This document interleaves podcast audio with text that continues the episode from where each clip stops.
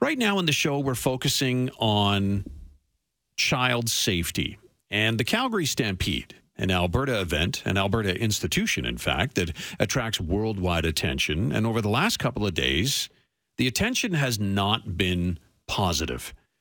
And it's all connected to a partial settlement that was reached within a week or so now in a lawsuit against the Stampede that alleges the Stampede allowed a performance school staffer to sexually abuse boys. The settlement involves an admission of negligence and a breach of duty, but it must still be approved by a judge. And the Stampede would pay damages that are to be worked out later this summer. It's all connected to Philip Heerema. And for people in Edmonton, not sure if you're familiar with this case, but Philip Heerema is currently serving a 10 year sentence for luring boys into sexual relationships while he worked for the Calgary Stampede's Young Canadian School of Performing Arts. We did invite the Stampede to come on the show to discuss this about the enhancements they've taken to improve youth safety. They declined to come on the show. They did send a statement, and I'll get to that after a conversation I'm about to play for you here. Uh, it's with Sheldon Kennedy. Sheldon is the co founder, of course, of Respect Group former NHL player and a child safety advocate for more than 20 years now. I recorded the conversation with Sheldon for scheduling reasons earlier today, and I began my talk with Sheldon by thanking him for joining me. Well, thanks for having me, Ted. It's good to good to talk to you again. Issue brought to the forefront as of late. I know for decades you've been an incredible advocate for protecting kids. And and what's your initial reaction when you hear about what's transpired over the last couple of days here? Well, I mean, I think that uh, um, sa- sadly, it's it's not a it's not a surprise surprise to hear that you know a a organization uh, has um, made decisions uh, in the past not to do anything when um, issues like this are brought forward. But I think the positive out of this is that there's been an admit that um, you know there was wrongdoing on their part. They they uh, needed to do better. They had to do better, uh, and there's a promise to do better. And I think you know that is the that is the the positive. And i think you know now it's about uh you know the proof will be in the pudding. Uh the the the proof will be with the action. And i think you know it's not about you know the ted henleys and and and the you know the the communities chasing the stampede for answers. I think they need to be forthright in in the way that they uh uh, bring forward and address and and and uh, um, present to the community the, the changes uh, that will uh, probably need to be uh, uh, continually um, approved on uh, to the community, and I think it'll be ongoing. But when I look at these issues, Ted, I mean it it goes to one thing, and the thing that we've learned over the years is that you know this starts with leadership.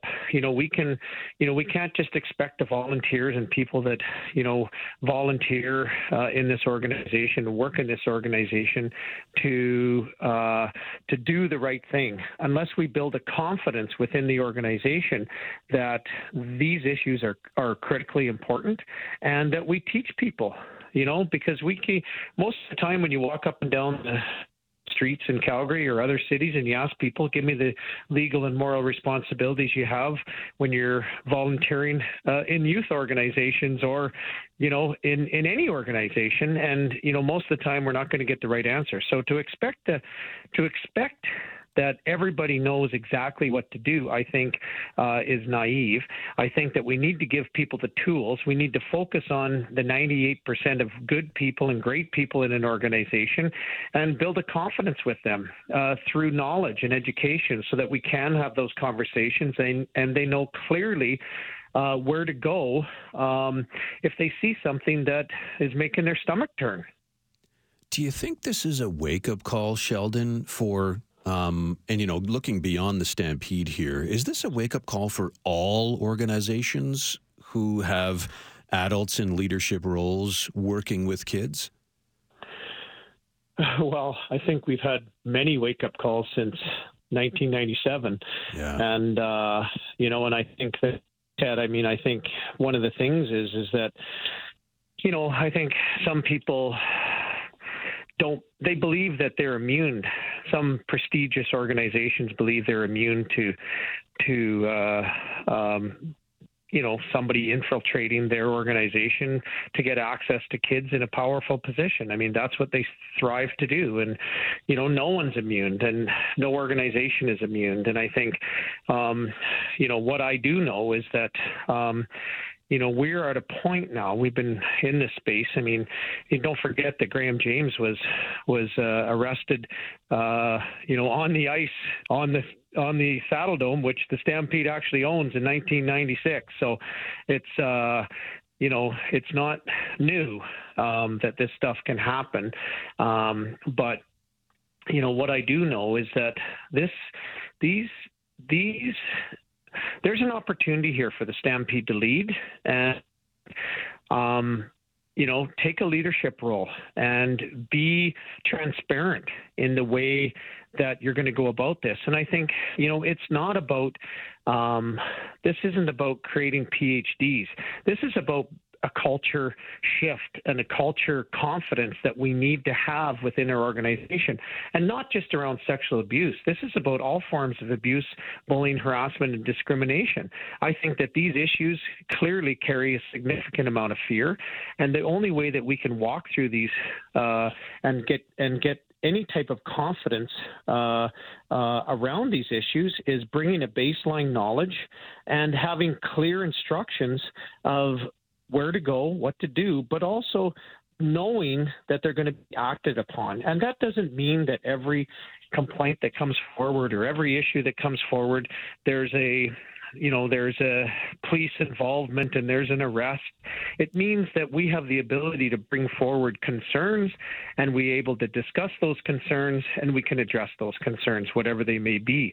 But we can't just expect people to come forward if we don't build a culture and a system in our organization for them to feel safe enough to bring those forward. And that's where programs like your Respect Group have put in place. I know, Sheldon, I've been coaching you know minor sports for 12 years and the respect in sport leadership program and the respect in sport you know parent program it touches yeah. on all those things not just the sexual abuse but the bullying and the harassment it's such a great program yeah, and I mean that's been our point, and you know we've kept it simple. I think that uh, you know we we need to our whole focus always has been to empower the bystander. And you know from what i know of the the case that we're discussing here today um, you know and most cases that that have come in front of us and that we've seen many of um, there's bystanders. And there's a lot of good people within organizations that um, have either witnessed or have heard or have a sense that something's not right. And we need to be able to create a culture to empower those individuals uh, to come forward. And and to me, they are our best best line of defense. Our best line of defense is the bystander in these situations. And uh, and to me, you know, they will come forward.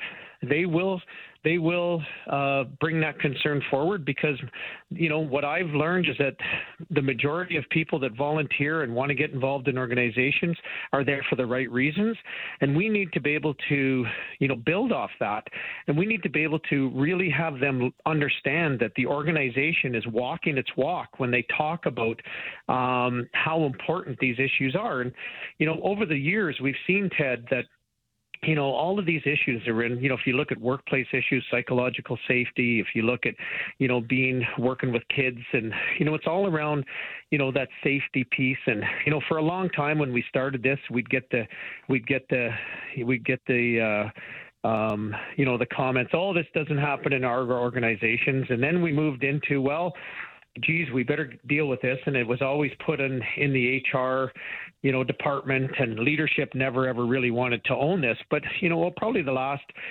you know, 10 years, it's really started to shift into, you know, these issues really is about leadership because it is about the culture. It is about the, um, you know, the the priorities that the leadership groups of every organization put on these issues.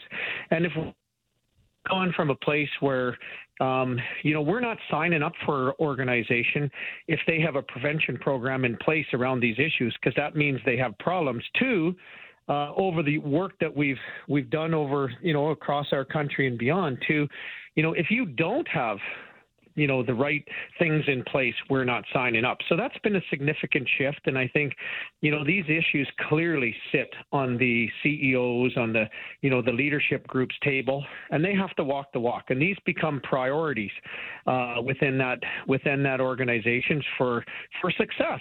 And we know that when people feel safe in organizations um, to bring issues forward, but also to perform and to be their best, they have to feel safe. So um, you know in in I guess in, in a long-winded answer, uh, you know, I think that you know the Stampede needs to be uh, forthcoming in in bringing forward to the public because I think they have a responsibility to do so. What they're going to do, uh, the action they're going to take, and the results that they're going to they're going to see from that. Sheldon, thank you for your time this afternoon. I do appreciate your insights. Thanks for this. Well, thank you, Ted, and uh, thanks for continuing to always discuss these important topics. And you know, this is how we make change. That's Sheldon Kennedy, uh, former NHL player, child safety advocate for well more than two decades now and counting, and co-founder of the Respect Group and the programs that the Respect Group puts on for activity leaders like hockey coaches, soccer coaches, baseball coaches, etc., and for the parents of kids taking part in these activities, those Respect in Sport programs are outstanding and go well beyond, you know, the sexual assault and the bullying and harassment. They also teach people to look out for injuries concussions, you know, things like that, and not bringing your kids back too quickly from injuries to practice and that type of thing. And for bystanders, we heard Sheldon talking about the bystanders there. It empowers the bystanders and lets you know what you can do if you think something is a little bit fishy.